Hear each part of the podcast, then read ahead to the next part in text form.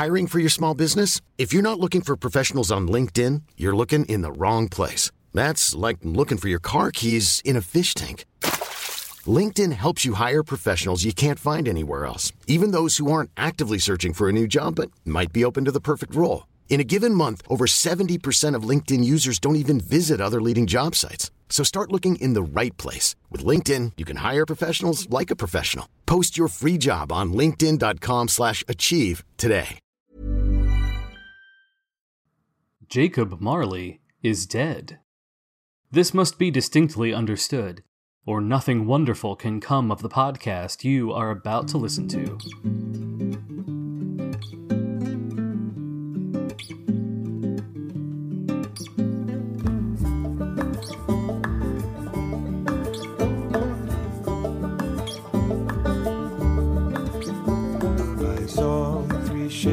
Come sailing in on Christmas Day, on Christmas Day. I saw three ships come sailing in on Christmas Day in the morning. that people have an appreciation for gruel. Like I get that. Like I'm sure there are fans of any weird food out there, and I get gruel is just um, oatmeal, but oatmeal is gross. Gruel is grosser because the word is gruel, and I don't care what you put on top of gruel. It could be sugar, cinnamon. I, I don't know, some sort of mind altering essence. It doesn't matter. It's horrible. It is horrible, horrible, horrible gruel. Ugh. Get away from me. I have a two year old who's going to come fight you. His like favorite food right now Well, is, uh, I, I is got, oatmeal. I got the reach on him, so we'll, we'll, we'll see what happens. All right. Oh, hey everybody! Welcome to Jacob Marley is Dead, a podcast where uh, where my friend threatens to fight my son over a bowl of oatmeal, um, and two grown men talk about a Christmas Carol. My name is John. I'm your host. I'm James. I guess the co-host. I guess. Yeah, we're still working out the balance of power here. Um, no, we are here. You, you have. You, you're He-Man. You have the power. Okay. All right. That's just the way it is. That's fair. That's fair. And uh, we are here to talk about a Christmas Carol. Yes, we are. Yes. We are. Uh, you may recall last time on A Christmas Carol, uh, miserly uh, Christmas hater Ebenezer Scrooge was visited in the night by the wailing ghost of his long dead partner, Jacob Marley, who had just gotten into like an emo band because he comes through the door covered in chains. And uh, basically he is told that if he does not mend his wicked miserly ways that in the afterlife he too will be chained and sent adrift over the world to witness all the things that he could have done to make the world a better place and yet he chose not to. Um, you may also recall that that episode ran kind of long so we're going to be picking up here. Uh, when we when we last left off our friend Ebenezer Scrooge, if I recall, he had collapsed to sleep in his bed, Mm. and uh, he was told that he was going to be visited by these three spirits. Uh, Marley leaves it pretty unclear what those visitations are going to be like. Um, He just gives the hint that they're not they're not ghosts. He makes that or, or does he make that clear? He doesn't say they're they're spirits, not ghosts, right? well, I think I think in this time period, those words might be interchangeable. I mean they um, always are kind of, but I'm wondering if like he's trying the to spirits also call themselves ghosts, Ah, that's right. Right? So that they're bit out. yeah yeah i mean this is explicitly a ghost story and i don't think they just call it a ghost story because of jacob marley um Yeah, yeah, the go- ghost phantom spirit are all words that are kind of interchangeably used for these figures um and Yeah. we're about to meet the first of them Yeah. So the first spirit is John, the ghost of Christmas past. Ow! Jeez, what was that for? It doesn't matter. It's in the past. Yes, the Ghost of Christmas Past. Now, um, Scrooge kind of wakes up a- ahead of time and he's sort of mentally preparing for this ghost to appear. Um, and he's listening to the bell and he knows that uh, I think it's at the stroke of one that this ghost is supposed to make itself known. Mm. Um, and Scrooge, who after like sleeping it off a little bit, is feeling a little bit more like, I'm not entirely sure that what happened to me last night was real.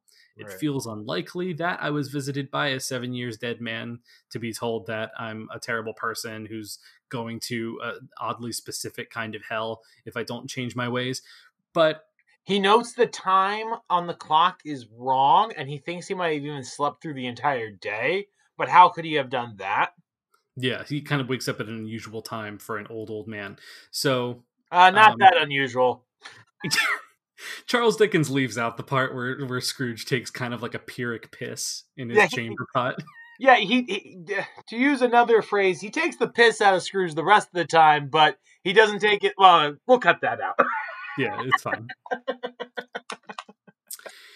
Anyhow, um, Scrooge kind of prematurely celebrates the that it's one o'clock and nothing has happened right before the bell rings, and as the bell rings, he suddenly finds himself kind of in this shaft of uh, mysterious light, and he sees this first spirit.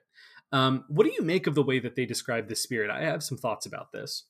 Well, we'll get into this with all the other spirits, but I think that they. Well, what are we? So the spirit is physically described as what at this moment right here? so this is the interesting part right um the spirit is described as kind of small Right. but but almost more like it's not so much that it's of short stature but that it, it it's at a distance um It's, it's- a soul. yeah its physical form is is uh, transitory uh, for lack of a better word. It, it's sort of described as a as a well muscled masculine figure but one who is like equal parts a child and an old man. It's wearing uh, a white robe with a kind of strange glittering belt. Um, at different points it's described as having like 20 legs then one leg then multiple heads and then it kind of is like shifting in and out of of various states of existence so that it's hard for Scrooge to kind of pin down exactly what it is that he's looking at and it's It- giving off this really really bright light that's very hard to escape I think it's it's nostalgia. It's it, it's how we look at the past. It's how we look to the past with bright light, and you know how how much better things may have been, or how we sometimes look. But our opinion of the past is always changing. But a lot of people have nostalgic feelings for even the worst times in their life. Right? They look back on everything with rose tinted glasses, and they're like, and they're like, this was you know what i might have been sent to this boarding school all by my lonesome jumping ahead a little but like i was a boy i was young i was full of life and it's youth and it's nostalgia and it's the past and it's you know there's all these warm feelings around it but there those feelings are always shifting a little bit i think that's maybe maybe just an interpretation but i, I don't think it's a wrong one necessarily So I, I will say I, I have only ever seen this spirit portrayed correctly one time. Like there's so there I feel like out of all three of the spirits, this is the one that people when they do adaptations of this seem to have the hardest time locking down like how do we do this thing? Um, there are a few versions that I think do it really particularly well. There are other versions that I think fall pretty short and we'll talk about that. But yeah, I kind of read it's it's sort of shifting um transitory nature as like it's the nature of memory right like Yeah. memory is not uh, when you think back to an event you don't remember it like a movie like it's not like a flashback where you're seeing everything in detail. You're sort of remembering this like shifting version of it with certain details that stand out but then like a- another time that memory you may remember different things about it. Um, i think he does a really without drawing a ton of attention to it like there's no point in the text where he's like i'm this way because i'm your memories and memories are hard to pin down. It's like you're left as a reader to kind of interpret that into it and i think it's a really really unique challenge the way that he characterizes and approaches this this is also definitely the gentlest of the ghosts like it's not scary necessarily in the same way that Marley was. It's it's unsettling because it's yeah. otherworldly, um, but it also doesn't have the same kind of um, like critical eye that we'll see with the next spirit and you know the, that, the dread that comes with the final spirit. Well that's the past. The past can't be changed right? We can right. only move we can only move forward. So um, i want to back up a little bit further. So you mentioned like this is memory and everything like that. I want to bring this up now. Is this really happening or is this in scrooge's mind because these are all his memories, right? Mm-hmm. And I maybe we want to say this for later on after we've gone through the whole thing, but so far this is could still this is still just Scrooge this could still just be Scrooge's mind, you know, doing all of this. Yes, I think this this spirit is still like the the jumping off point where he could say this is all in my head. This is just me I ate something weird and I'm having this weird dream and I'm remembering these things from my past. Right. Um, because what we will learn about the spirit is that it is the the spirit uh, or the ghost of Christmas past. Um, and it says something here that I think is very interesting, where where Scrooge asks if it's the if it's the ghost of all Christmas past, and and the ghost says your past. So there's something this ghost particularly represents Scrooge's past, like the Christmases that Scrooge has experienced. And I was trying to to puzzle out because I I it doesn't feel like that's true of the next spirit or the next spirit that they are particular to Scrooge. But this one says that it is. And is that because of do you think that's because of like the nature of memory how like memory as an individual sort of thing. Like this spirit is much more concerned with so- showing Scrooge the things in his past that made him the person he is today. Or is that your past is you are part of all and all are part of you. So that it, I mean, I mean, I I don't have the text right in front of me, but does it really state it like it's just about you, or is that, or could that be interpreted as? Well, so uh, the literal line is he says, you know, the ghost says, I'm the ghost of Christmas past, and Scrooge says, all past. And the ghost says, no, your past. All right, so it is all right. So back it up. So she says your past, right? And I think that I don't know if necessarily, John, if that doesn't hold true for all three ghosts. I think that this light, then maybe what it represents more than just nostalgia, is potential, right? Sure. And, and that it's that when you're young and in the past you you still have decisions to to make and you still have a future that you could one day achieve or, or a life that you could lead like the future is ahead of you. Everything is possible when you, it's in the past right? Well looking back on the memories of the past. Well, I think we have to talk about that light um, in the the risk of running long on this, but the light bothers Scrooge. He doesn't like looking at it. It's a bright. He the spirit is carrying around this like extinguisher cap, which is like a little. Um, if you could think back to the days of like where the primary light source was a candle, it was basically like a little metal cone that you would put over the tip of the candle to put the candle out. Yeah. Um, rather than just blowing it and like spraying wax everywhere. So the ghost has one of these that it carries.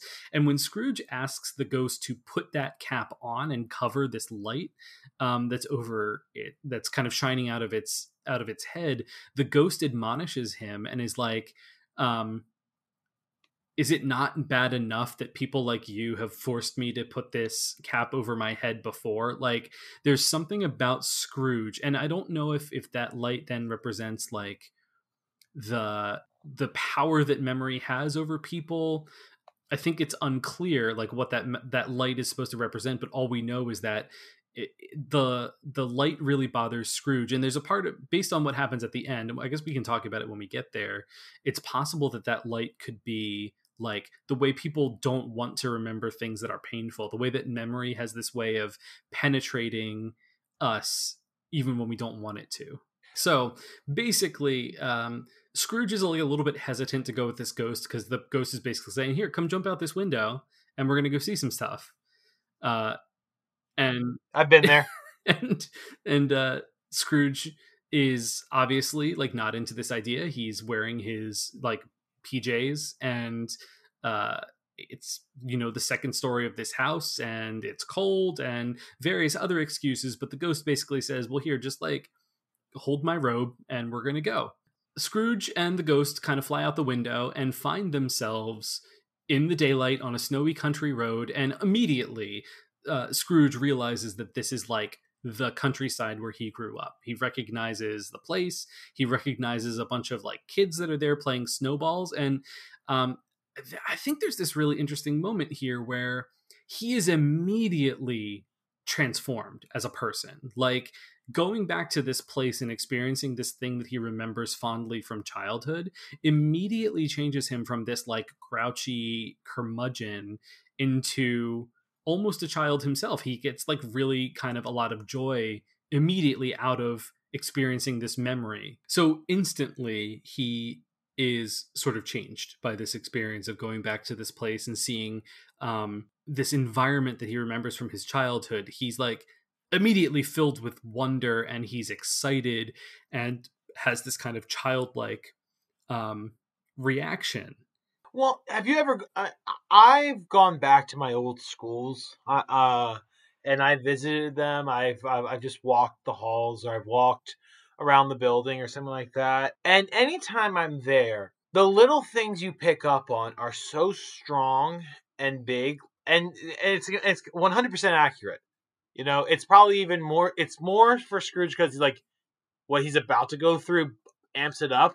But when you return to a place that you haven't seen in years, that you spent hours, years at, right? Like you spent a good chunk of your life there, you are instantly teleported back to the past. And Scrooge is literally taken back to the past here and has the very human reaction to it. I think it's a good moment because it it shows us as readers that like there is a there is a a light within Scrooge that's just buried under whatever is going on with him. He's not a a bad person, but he's definitely a person who has come to a bad place.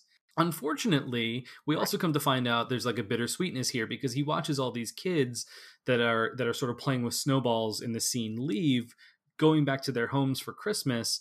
Um, but the ghost and he move onward to this old rundown school building.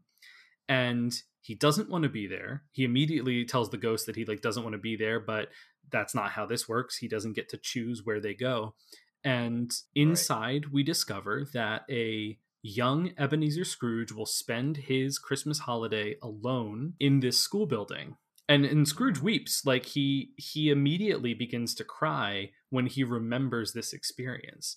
It's such a human moment. It's such either as a child or as an adult, we've all been in a situation, a holiday, a wedding, some place that you just some sort of bad situation where you or a situation where everybody else around you was happy right and joyous and with the season or with the spirit of the event and you're there and your circumstances you're just miserable yeah this is this is him getting to see himself at a point that clearly is very pivotal in his life. Like this obviously is a moment that has a big impact on him. How could it not to be like alone away from your family for Christmas? And Scrooge has like right. Empathy and pity for his former self. He looks at him and he like literally says poor boy.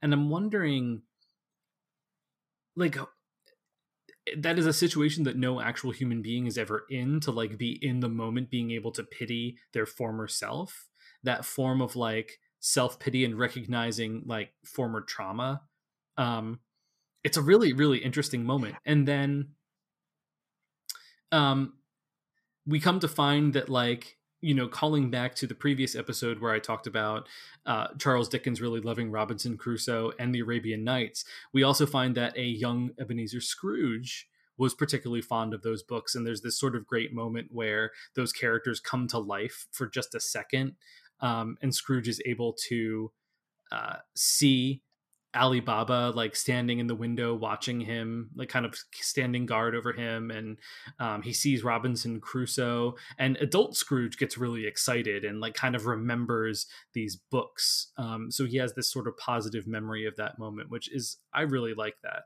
Um, I wonder because in the last episode we talked about, like you mentioned, he's reading these stories, and these were the one these were the informative stories for him. But of course, Scrooge lives a, a, a different life, right, than he does. But I'm wondering if this is a sense of like, at any point, any child, right, you know, they have their stories. They they all have this imagination, but just depending on the circumstances, you know, like it's another humanizing yeah. moment for Scrooge. We all had that, and for child, the reader too, know? because you you're seeing uh, like this is Charles Dickens sort of playing out the morality of like all of you like wealthy businessmen who turn your nose up at the poor maybe you need to remember like when you were a poor child in a bad situation and no one had any pity on you. Like if you can't have pity on like the children in the street at least have pity on like the young man that turned into you. I don't know. It's like it's an interesting moment um and it gives us this idea of like this is formative for scrooge this guy who hates christmas um had a really crappy time when it came to Christmas for like most of his formative years because we see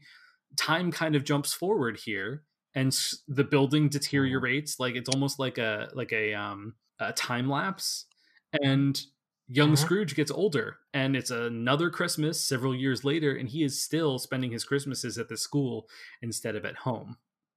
Um so now he's like a young man and his sister comes in. So this is the big change, right? He's got this younger sister, Fan, who comes running in and she's super excited to see him and and she basically tells him that she's convinced their father that he should get to spend Christmas at home, which is wild.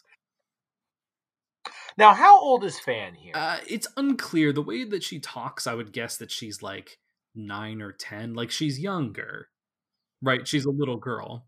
Um, and this has a this like Scrooge knows this is coming. Older Scrooge, who's watching this happen, um, it sort of implies that he knows like what Christmas this is, and um, we never get to see like Scrooge's father, but we just get this implication, right, that um, his father like used to be kind of kind of hard, but now maybe is softening a little bit. Um, it's unclear why like Fan gets to stay at home, but Scrooge doesn't. We don't know much about Scrooge's oh, well, mother, so like there's it's possible that like um the mother's not in the picture anymore. I think it's clear that either that I hate to bring it up, but the patriarchy here, Fan doesn't need to get a job. Scrooge does, right? Yeah. Eb- Ebenezer does. Ebony Fan doesn't need to go to school and study and learn things. Ebenezer does because he's going to have a job and he's going to need to yeah. work for a living. It's yeah. patriarchy. It's stupid, but that's that's part of the reason why I bet she's there not at school. Yeah, so there's definitely like an implication of that sort of traditionalist idea, and I'm sure this is something that um, Charles Dickens experienced. So anyway, we're going to get like a big jump forward at this point because they leave the school and they end up back on the streets of London and they come to this warehouse and it's another Christmas and this is another point where Scrooge gets really excited because this is this is a memory that has no bitterness. This is all sweetness because we are about to meet Mr. Fezziwig. This is a huge moment in the story. This is his best Christmas. This moment right here is the best Christmas in Scrooge's life up until later on in the story probably. Basically, so so Scrooge has become apprenticed uh with um Mr. Fezziwig, who is a businessman of some variety. Um, it's it's unclear what that business is. We know that it involves a warehouse, so he may be like a shipping merchant or something like that. Um, Fezziwig is kind of this larger than life character. He's he's very um, he's characterized as both a both a taskmaster but also like someone who likes to have fun so um yeah he he's a larger than life personality he's he's he's he is if we were doing a play version of this, I would double cast Fezziwig probably as the Ghost of Christmas present. But that's besides the point. that's an that's actually a really interesting idea.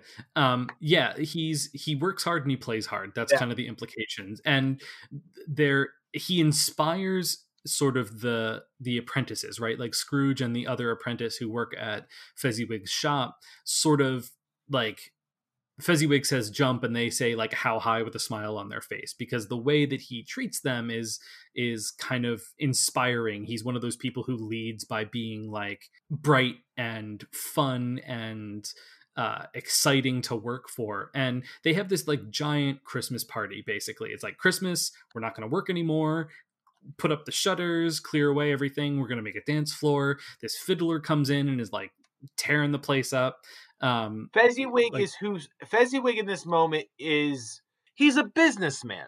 So he is the best version of what Scrooge could be, right? Like yes he, he still runs a business. He's running it at a profit clearly because he's able to throw this party. But everybody loves him. The community loves him. He is the best example of a business person. right right yeah like and- and the this party that he throws is kind of like all of these people from all over the town coming in to have this like a big dance and eat all this food and it's like bright and colorful. Mhm. you know it- it's a bash. Like it's a it's a big party.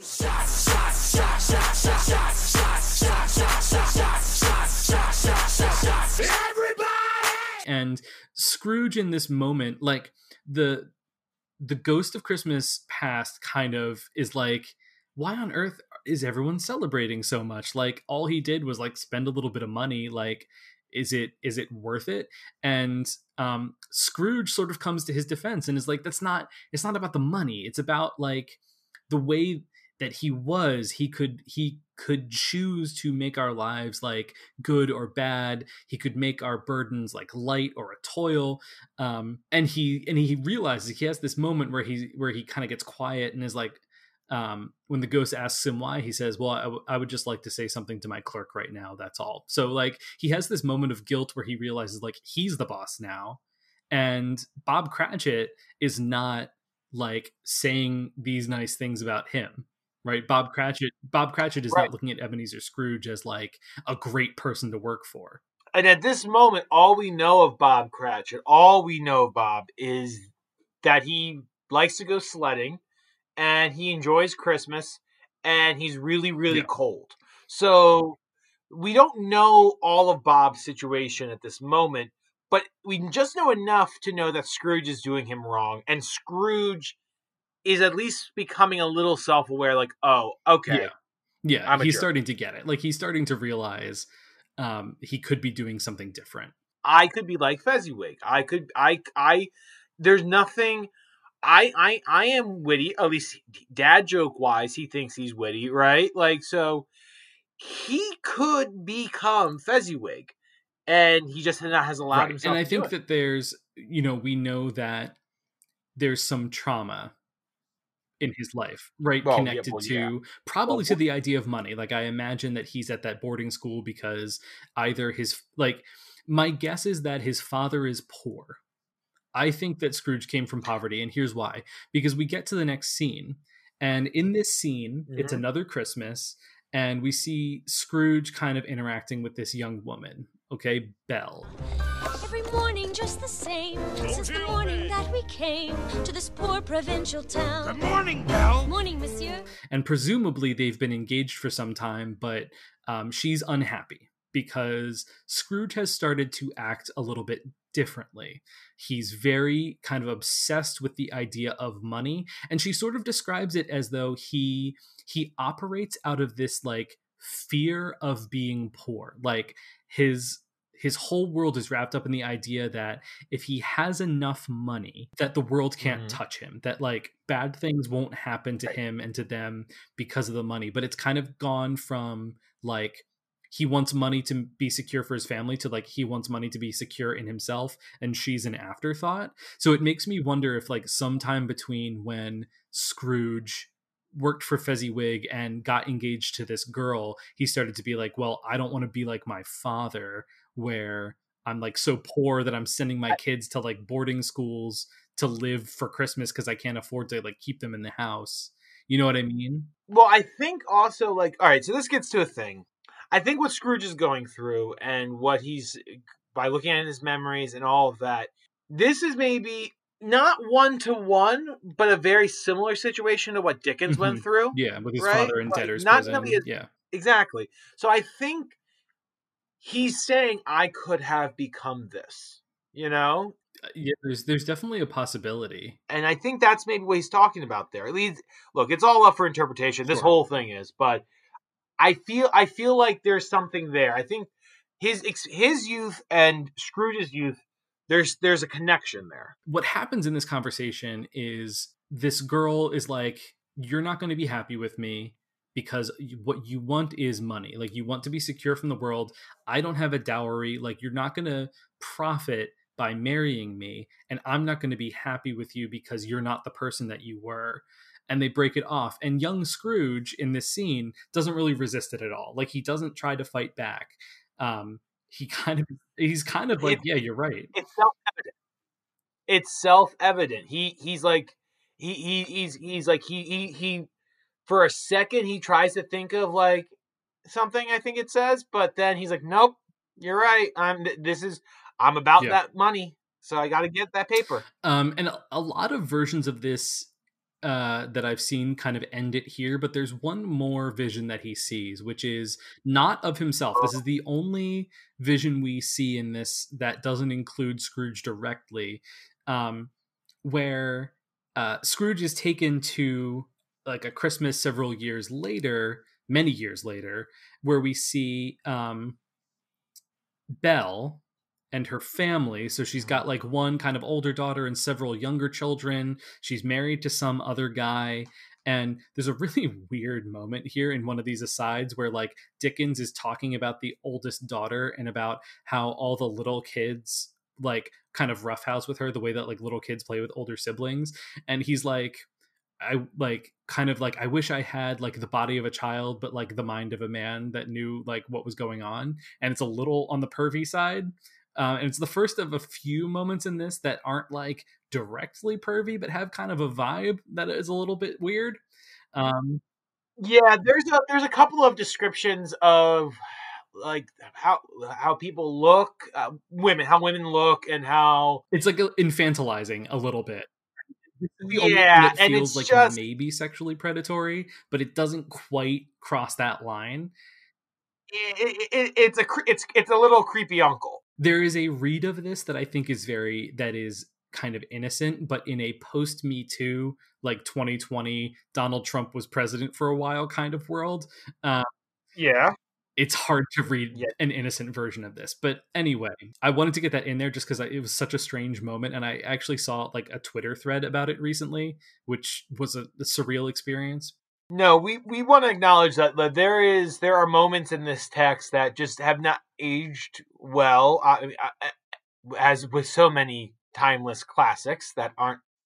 The story is good. The asides and the jokes of the time have not aged well. but basically uh the husband comes in the whatever schmo that she ended up marrying comes in and is like hey i saw your your pal. So this is a, an interesting moment too because he's like i saw an old friend of yours today. And she's like oh who was it? And and and he says guess. And she's like oh i don't know mr scrooge. Like she leads off the first person she guesses is her boyfriend from many many years ago which is such a strange moment. So like eh, you wonder like if they had any kind of relationship after See, this is where I'm going to back up. I think this is dream.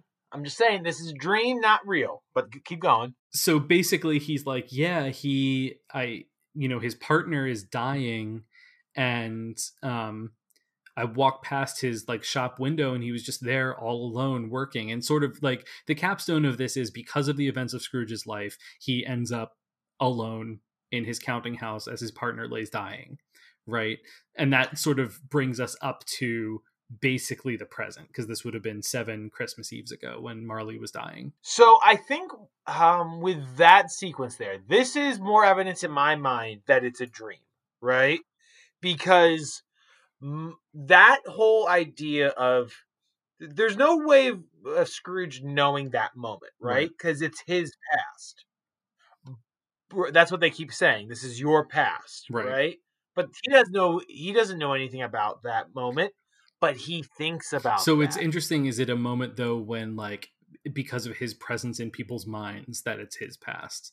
Well, that's that's totally cool. But what I'm saying here is that in his mind, he knows she got married, right? Right. Like I'm sure he's aware of it. I'm sure he's aware of the life she leads, and he wishes he could have had that. And- Maybe even not. Maybe he doesn't even acknowledge that, but he deep down he wishes he could have been with her. and it's a moment where we see like a an alternate past because he sees the oldest daughter and he's like the oldest daughter is kind of like affectionately leaning against the father's arm while they're sitting on the couch and he has this moment of being like well that could have been me like i could have been Right. sitting there with my daughter leaning on my arm and having affection for me in my old age um but at this point he he gets pissed off and he's been a little bit rattled since they left Fezziwig's. Um, the stuff with this girl clearly has a strong impact on him because he chose money over her and he he tries to extinguish the spirit. He says to the spirit um, i don't want to see anymore take me home and the spirit's like listen this is what happened like don't blame me for what happened like basically saying to him like you did this like you don't get to run away from your memories that's not how this works Oh, yes, the past can hurt. But the way I see it, you can either run from it or learn from it. and Scrooge takes the extinguisher cap and basically like crams it down over the spirit's head until the he's pushed it all the way to the ground but he can't put the light out. As much as he tries to put this this damper down over that light it continues to shine. Um, and it almost implies that that light continues to shine as he like stumbles to bed and falls back asleep. But this is where i was wondering if that if that light represents like kind of the the the way in which memory penetrates every element of our life. You know what i mean? Like the the person we are today is because of our Mhm. memories and often our greatest pain is because of those memories that we can't push away no matter how hard we try Well, it's shining a light on the past. It's Yeah. Uh, so i it's both, and I think that with with how Scrooge is hurt by the light is because he's hurt by the past. He's hurt Right. by what what he did and what he did to himself, and it's and he and the more the realization, the more light that is shined on that fact that he has done this to himself. He could have been with Belle. He could have been like Fezziwig. He could have had these things. There were moments, right? Sometimes in life, we're dealt a bad hand. Sometimes in life, there weren't moments where you could have turned around. Maybe our outlook could be better, but sometimes you're just given a rotten situation. Scrooge had moments and examples, maybe few, but he had them.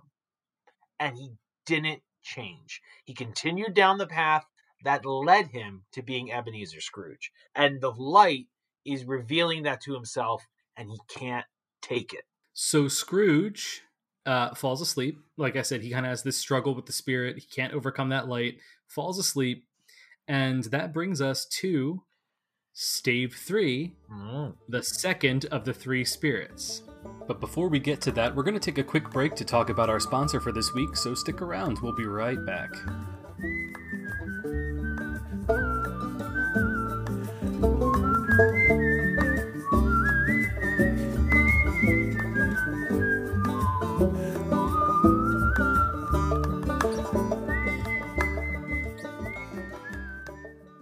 Hi, everybody.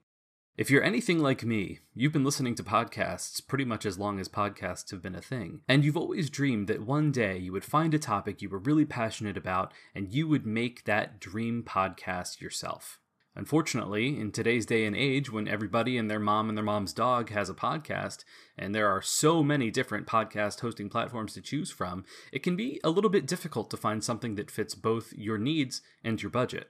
And that is where Anchor comes in.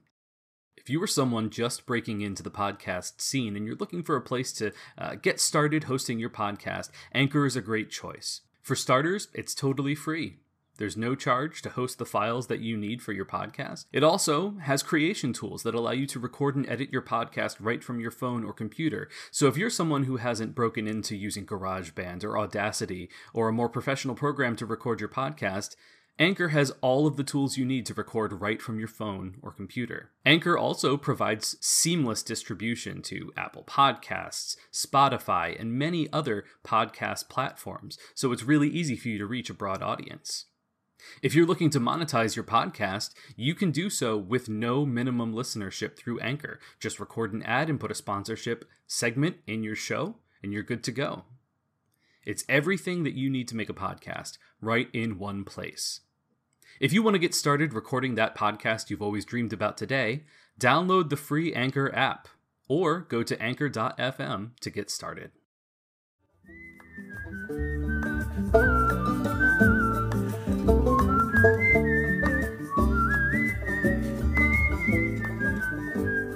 Hey, everybody. Welcome back. Thanks for sticking with us through that ad break. Mm-hmm. We uh, have been talking in uh, in the intervening moments, and um, Just a few seconds. James, uh, James, I don't know if you recall uh, at the end of the last episode when I said, "Hey, this is pretty long. Maybe we should switch it into two parts." Uh, you had the almost uh, prophetic Mm. prediction that we would need to split it into three, and I think you were correct, James. I think that we need to split this off into one final episode where Scrooge will encounter his last two spirits and maybe have a change of heart? Question mark. We don't know. We'll find out. What do you think about that? I think, uh, yeah, I think that's what we got to do, John. I think, look, we don't want these episodes running, you know, for five hours or something like that. As somebody who's could listened, knowing us we we could we could go on and on and just keep talking and not stop, John. We've been known to do that from time to time. But I think um, for the benefit of the listeners at home or on their commute or wherever, um, we're going to keep these episodes closer to uh, you know not as long.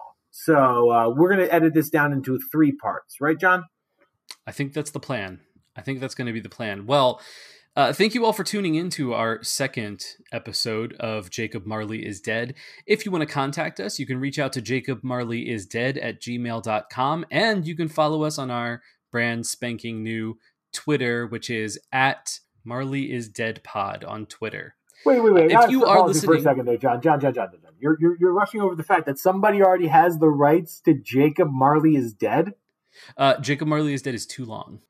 What's wrong with this world, John? What is terrible. With this world? It's it's abysmal, abysmal. So Marley is dead. The worst Pod thing is, to happen is in 2021 already. um. we don't even have the excuse of this episode coming out before the sixth. No, we don't. for that We joke don't. to be legitimate. Um, so yes, follow us on Twitter. If you are listening to this podcast on Apple Podcasts, I'm sure you've heard this many times, but that five star rating really, really helps podcasts get exposure, especially ones like ours that are just getting off the ground. So do us the kindness, do us the favor. This is a passion project for us. We're not doing this to make a ton of money or or to promote ourselves in any way. We're doing it because we really like this story and we hope to find an audience of people who likes it too. So if you can take a minute, give us five stars, maybe write us a nice review. It'll really, really help. James, anything you want to say? I just want to say, uh, don't give us a one star review. Don't give us a two, not a three, not a four. Give us a five star, five star, five star, five star, five star review. Okay, friends? That's for the wrestlers fans out there. All right. I really hope that there's crossover between wrestling fans and uh, and uh, Christmas Carol fans. Although I oh, guess uh, you're evidence of that, right? I I am a wrestling fan, so uh, yeah, make your opinions about me now, everybody who's listening. Well, it's going to wrap it up for us here on Jacob Marley is Dead. And uh, as we go out into this good night, as Tiny Tim observed, God bless us, everyone.